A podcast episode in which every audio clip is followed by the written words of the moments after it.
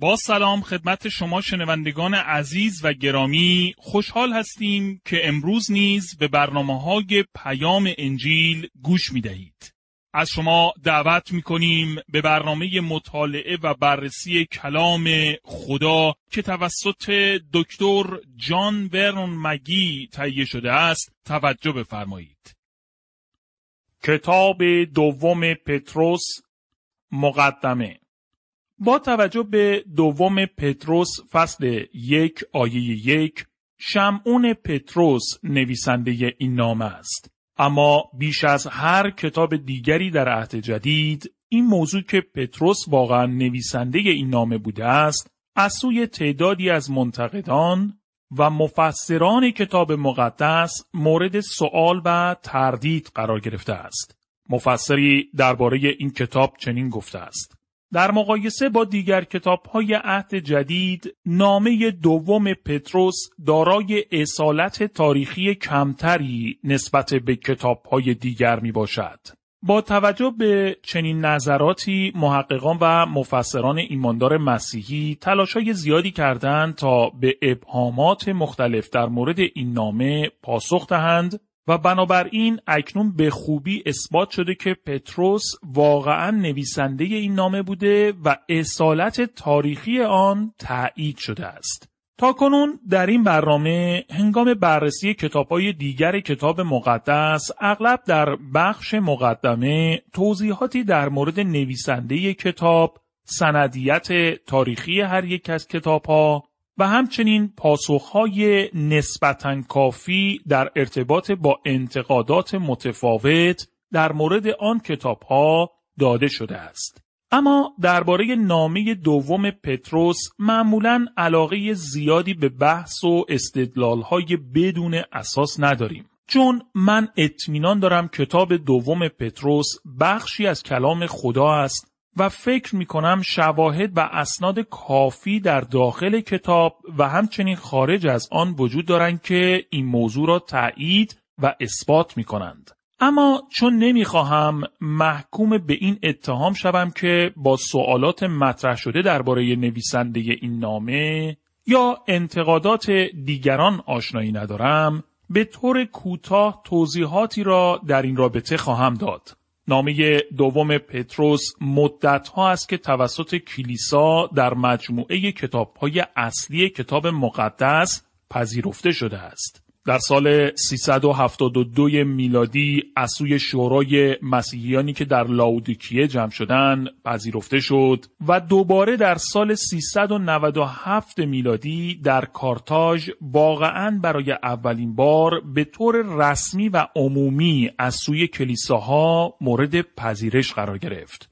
جروم قدیس در نسخه‌ای به نام ولگاته که از کتاب مقدس تهیه نمود سندیت کتاب دوم پتروس را پذیرفت اما در نسخه دیگری از دست نوشته های کتاب مقدس به نام نسخه خطی سوریانی کتاب دوم پتروس اضافه نشد که البته این دست نوشته از اعتبار عمومی برخوردار نیست و در آن موارد دیگری نیز یافت می شود که مطمئن هستم همگی ما امروز اعتبار و سندیت آن را رد می کنیم. پس دیگر اهمیتی ندارد که شامل نامی دوم پتروس می باشد یا نه. اوسبیوس یکی از بزرگان کلیسای اولیه کتاب دوم پتروس را در میان کتب مورد بحث ها قرار داد. اوریجین آن را پذیرفت و همچنین کلمنت اسکندریه آن را قبول کرد و درباره آن نظراتش را نوشت. کتاب دوم پتروس را می‌توان در کتاب مکاشفه پتروس نیز یافت که البته به عنوان یکی از کتابهای کتاب مقدس به شمار نمی رود. ظاهرا نامه یهودا با نامه دوم پتروس هماهنگی دارد و نشان دهنده این واقعیت است که یهودا با نامه پتروس آشنایی داشت. اشارات و نقل قولهایی را از نامه دوم پتروس می‌توان در کتابهای نویسندگان کلیسای اولیه مانند آریستیت، جوسیتین شهید، ایروناوس، ایگناتیوس و کلمنت روم مشاهده نمود. همچنین مارتین لوتر اصالت و سندیت این کتاب را پذیرفت. هرچند کالوین در پذیرش آن شک داشت ولی به طور کلی آن را رد نکرد. اما اراسموس سندیت آن را رد کرد. در اینجا به قسمتی از چگونگی پذیرش این نامه در تاریخ اشاره کردیم. ولی دلایلی که چرا این نامه از سوی بعضی افراد رد شده کاملا مشخص نیست. در نامه دوم پتروس شواهد بسیار قوی وجود دارد که این نامه توسط پتروس نوشته شده است. به عنوان مثال می توان به دوم پتروس فصل یک آیه 13 الی 14 و فصل یک آیه 16 الی 18 و همچنین دوم پتروس فصل 3 آیه یک اشاره نمود. کتاب دوم پتروس در حدود سال 66 میلادی نوشته شد که با توجه به دوم پتروس فصل 3 آیه یک مدت کوتاهی پس از نوشتن کتاب اول پتروس و با توجه به دوم پتروس فصل یک آیه 13 الی 14 قبل از شهادت پتروس بوده است. کتاب دوم پتروس شامل آخرین سخنان و بانگ خداحافظی پتروس است همانطوری که در کتاب دوم تیموتائوس نیز آخرین سخنان پولس را مشاهده می کنیم. زیادی میان این دو کتاب وجود دارند. در هر دوی کتاب ها علامت های هشدارانگیزی را می‌بینیم که درباره تشخیص ارتداد و انحراف بزرگی بود که در آن زمان در مسیر راه کلیسا وجود داشت که البته این انحرافات در زمان امروزی در تاریخ کلیسا ایجاد شده و هنوز نیز وجود دارند. آنچه در آن زمان مانند ابر کوچکی بود که در افق دیده می‌شد، امروزه آسمان را فرا گرفته و تیره ساخته است و همچنین طوفانی سهمگین میوزد. پتروس درباره ارتداد و انحراف معلمان سخن گفته و پولس درباره ارتداد و انحراف اعضا و خدمتگزاران کلیسا هشدار داده است. هر ایماندار مسیحی بایستی به این هشدارها به طور جدی توجه کند. با توجه به دوم پتروس فصل یک آیه 13 الی 14 و دوم تیموتائوس فصل 4 آیه 6 الی 8 مشاهده می کنیم که پتروس و پولس هر دو در حالی که به مرگ نزدیک می شوند با شیوهی پر از خوشی و شادمانی سخن می گویند. پولس گفت که می‌داند زمان ترک این دنیا برای او فرا رسیده است. او راهش را به پایان رسانده است. در زندگی در مسیر مسابقه ای بوده است و اکنون آن را ترک می کند. او به خوبی مبارزه کرده و ایمانش را حفظ نموده است. تاج عدالت و افتخار انتظار او را می کشد. می توانید همان نوشته پیروزمندانه را اینجا در نامه دوم پتروس مشاهده کنید وقتی که پتروس با مرگ روبرو می شود. هر دو رسول فقط کتاب مقدس یعنی کلام خدا را به عنوان لنگری محکم برای محافظت کلیسا معرفی می کنند که می تواند زمانی که موجهای طوفانی ارتداد و انحراف حمله می کنند از کلیسا دفاع کند. هیچ تعجبی ندارد که دشمن به نامه دوم پتروس حمله کرده است چون این کتاب یکی از بهترین سپرهای دفاعی است که به ما داده شده تا از تیرهای شریر که امروزه به طرف ما پرتاب می شوند حفظ شویم. شباهت میان نامه دوم پتروس و نامه دوم تیموتائوس که پولس نوشت همچنین تفاوت آشکار میان نامه اول و نامه دوم پتروس را توضیح می دهد. موضوع نامه دوم پتروس با نامه اول او متفاوت است. تغییر و تفاوت موضوع میان این دو نامه مانند تفاوت موضوعات میان کتاب رومیان و نامه های نوشته شده به تیموتائوس توسط پولس می باشد. در دوم پتروس مشاهده می کنیم که ارتداد و انحراف نزدیک می شود. طوفان فرا می رسد. چقدر آماده هستیم که با آن روبرو شویم؟ پتروس می‌گوید که فقط یک راه وجود دارد و آن راه از طریق شناخت و معرفت است. نه فقط از طریق ایمان و باور داشتن به عیسی مسیح بلکه همچنین توسط شناخت او است. در انجیل یوحنا فصل 17 آیه 3 نوشته شده است و زندگی جاوید از این راه به دست می آید که تو را که خدای واقعی و بینظیر هستی و عیسی مسیح را که به این جهان فرستاده ای بشناسد از ما خواسته شده که او را بشناسیم و نه اینکه فقط درباره او بدانیم و اطلاعاتی داشته باشیم. مدتی قبل در خبرها شنیدم که یک کشیش سعی کرده در شهری یک کلیسای مسیحی را بدون استفاده از نام خدا و مسیح پایریزی کند. شاید این مزهکترین کاری است که یک فرد بخواهد انجام دهد. اگر او قصد ایجاد هر نوع سازمان دیگری را دارد، احتمالا می تواند موفق شود ولی او نمی تواند هیچ سازمان یا کلیسای مسیحی را بدون مسیح ایجاد کند. تلاش برای انجام این کار مانند درست کردن کیک سیب بدون سیب و یا تلاش برای رانندگی کردن بدون داشتن بنزین در اتومبیل است. اگر یک مسیحی هستید بایستی عیسی مسیح را بشناسید. این موضوع به این معنا نیست که فقط درباره او بدانید و اطلاع داشته باشید. تفاوت بزرگی میان این دو آگاهی وجود دارد. بزرگترین موضوع این نامه فقط هشدار درباره ارتداد و انحراف نیست بلکه همچنین در مورد دفاع ما یعنی معرفت و شناخت مسیح نیز خواهد بود این شناخت در کجا و چگونه به دست می آید؟ پتروس خواهد گفت که تنها راه از طریق کلام خدا می باشد. در دوم پتروس فصل یک آیه 19 نوشته شده است پس ملاحظه می کنید که ما آنچه را که انبیا گفتهاند به چشم خود دیده و ثابت کردیم که گفتار آنان حقیقت دارد. شما نیز اگر به نوشته های ایشان با دقت بیشتری توجه نمایید کار بسیار خوبی می کنید. زیرا کلام ایشان همچون نور بر همه زوایای تاریک میتابد و نکات مبهم و دشوار را برای ما روشن می سازد. با مطالعه و دقت در کلام ایشان نور در وجودتان طلوع خواهد کرد و مسیح این ستاره صبح در قلبتان خواهد درخشید. دوست من توجه می کنید که زندگی مسیحی بیش از فقط یک تولد تازه است بلکه رشد و پیشرفت نیز در زندگی مسیحی ضروری و مهم است. کلید تمام این نامه در آخرین آیه آن یعنی در دوم پتروس فصل 3 آیه 18 می باشد که می گوید در قدرت روحانی رشد کنید و در شناخت خداوند و نجات دهنده من عیسی مسیح ترقی نمایید که هرچه جلال و شکوه و عظمت است تا ابد برازنده اوست آمین در طول سالهای خدمتم اغلب گفتم که من یک متخصص زایمان نیستم بلکه یک پزشک اطفال می باشم.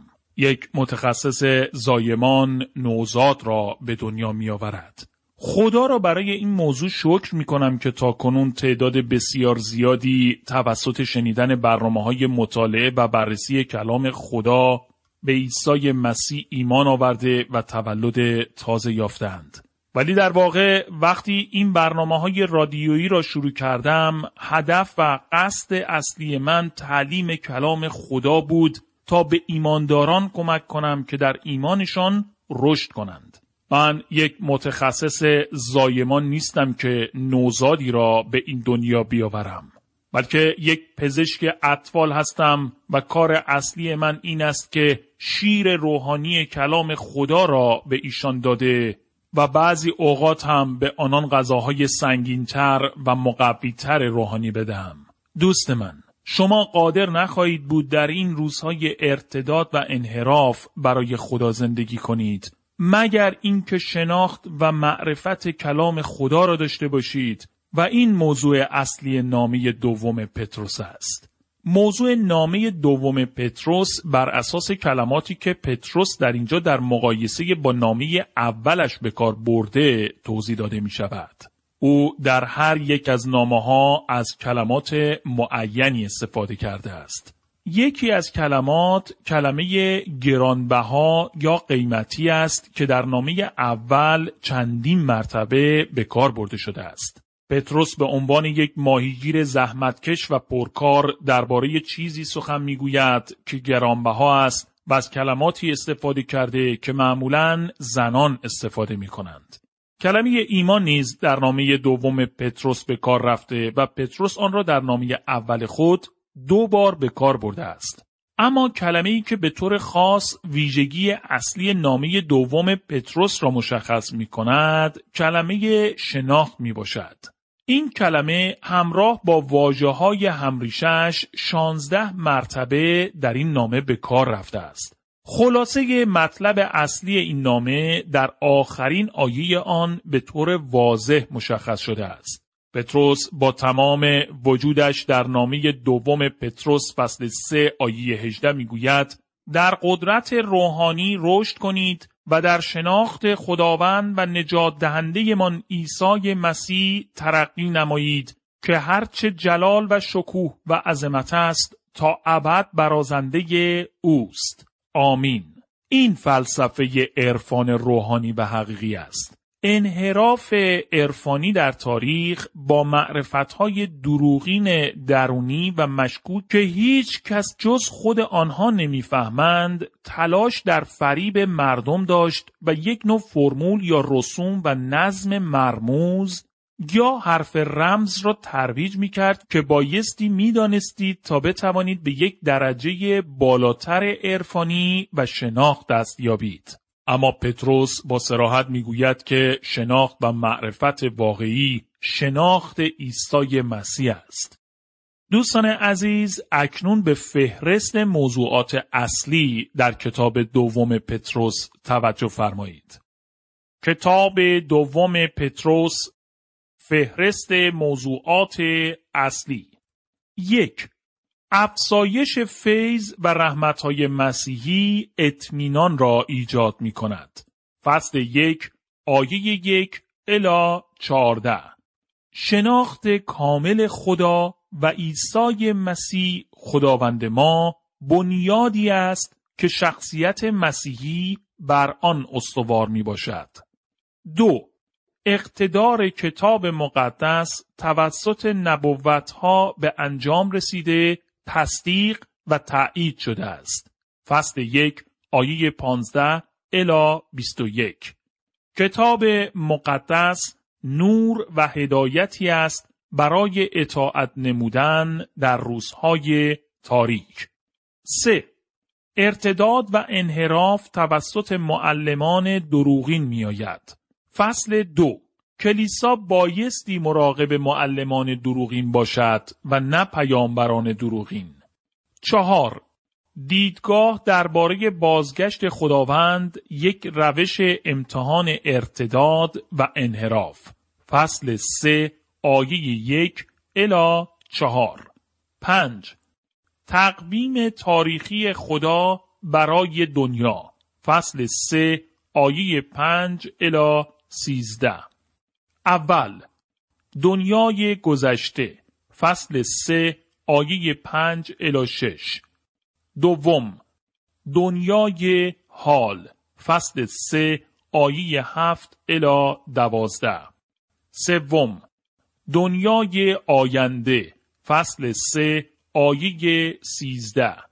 شش راهنمایی و هدایت ایمانداران فصل سه آیه چارده الا هجده شناخت طرح و نقشه خدا انگیزه و تشویقی است برای شناخت خداوند و نجات دهنده ما عیسی مسیح.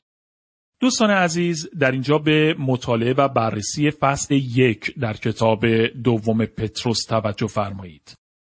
کتاب دوم پتروس فصل یک موضوعات اصلی این فصل عبارتند از افزایش فیض و رحمتهای مسیحی اطمینان را عطا می کند.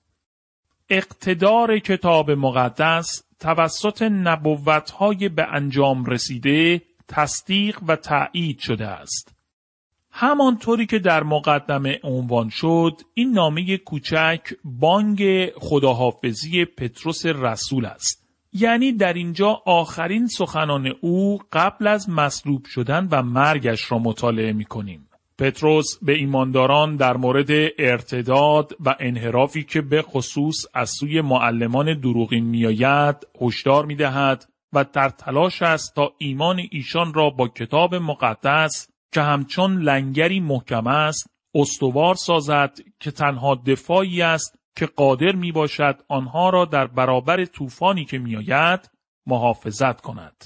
در اولین چهارده آیات این فصل خواهیم دید که شناخت کامل خدا و عیسی مسیح خداوند ما بنیادی است که شخصیت مسیحی بر آن استوار می باشد.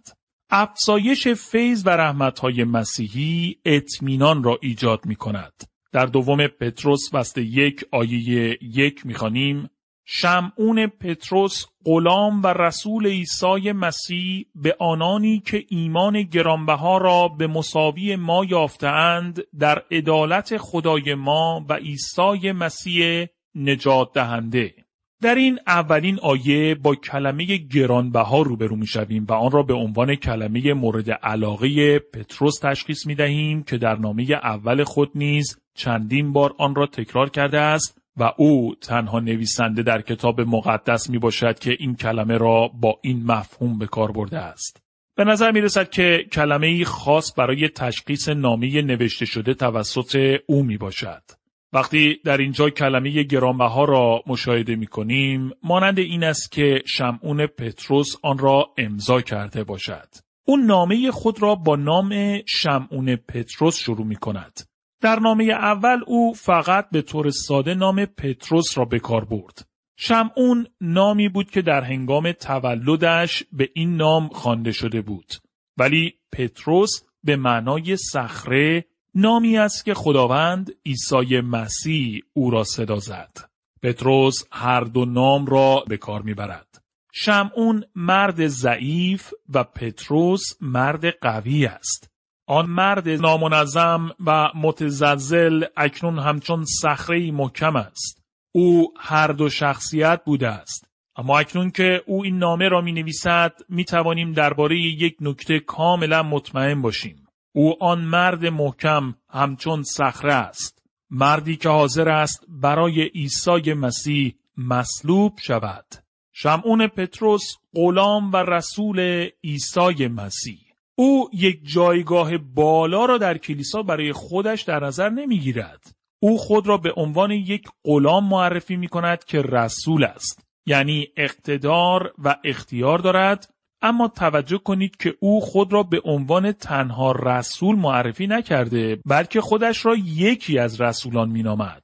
به آنانی که ایمان گرانبها را به مساوای ما یافتند. آنچه او در اینجا می‌گوید جالب توجه و عالی است. وقتی او از کلمه ایمان استفاده می کند به نظر من منظور او بنیاد حقیقت است که ما آن را انجیل می نامیم. او در واقع می‌گوید شما آن را دریافت کرده اید و به خود شما مربوط است که با آن چه کار می کنید. افرادی هستند که این اعتقاد را دارند که شما قبل از اینکه بتوانید نجات یابید بایستی برگزیده شده باشید و خدا باید ایمان را به شما بدهد تا باور کنید. خب تا حدی با بخشی از این دیدگاه موافق هستم. ولی همچنین می‌خواهم بر این نکته اصرار رو تاکید کنم که در کلام خدا برای ما به طور واضح آشکار شده که چرا بعضی افراد به سوی مسیح نمی آیند. در دوم قرنتیان فصل 3 آیه 15 الی 16 دقت کنید بلی حتی امروز نیز وقتی یهودیان نوشته های موسا را می‌خوانند آن را درک نمی کنند و تصور می کنند که راه نجات همان اطاعت از شریعت موسا است. اما هرگاه کسی از گناهان خود توبه کند و به سوی خداوند بازگردد آنگاه آن نقاب از چشمانشان برداشته می شود. وقتی در اینجا گفته می شود به سوی خدا بازگردد منظور چیست؟ خب باید توجه کرد که قلب هر فرد مورد نظر است و بنابراین می‌گوید هرگاه قلب شخصی به سوی خدا بازگردد آن نقاب از چشمانش برداشته می شود. دوست عزیز اگر شما امروز یک ایماندار به عیسی مسیح نیستید نگویید به این علت است که مشکلات فکری یا ذهنی در پذیرش او دارید. واقعیت این است که شما مشکل گناه را دارید که مانع ایمان آوردن شماست. هرگاه قلب به سوی خدا بازگردد آنگاه او نقاب را از چشمان و فکر شما بر می دارد. هر زمانی که شما آماده باشید خدا آماده است و او شما را نجات خواهد داد. خواست خدا این نیست که هیچ کس نابود شود. امروز هر که به سوی خدا بیاید نجات خواهد یافت. همانطور که در انجیل یوحنا فصل 3 آیه 16 نیز نوشته شده است زیرا خدا به قدری مردم جهان را دوست دارد که یگان فرزند خود را فرستاده است تا هر که به او ایمان آورد هلاک نشود بلکه زندگی جاوید بیابد تمام آنچه او از شما می‌خواهد این است که ایمان بیاورید. فقط سخن او را باور کنید. و حتی از شما نمی‌خواهد قبل از اینکه به نزد او بیایید خود را پاک سازید. بلکه او شما را پاک خواهد ساخت. اگر واقعا می‌خواهید صادقانه به نزد او بیایید.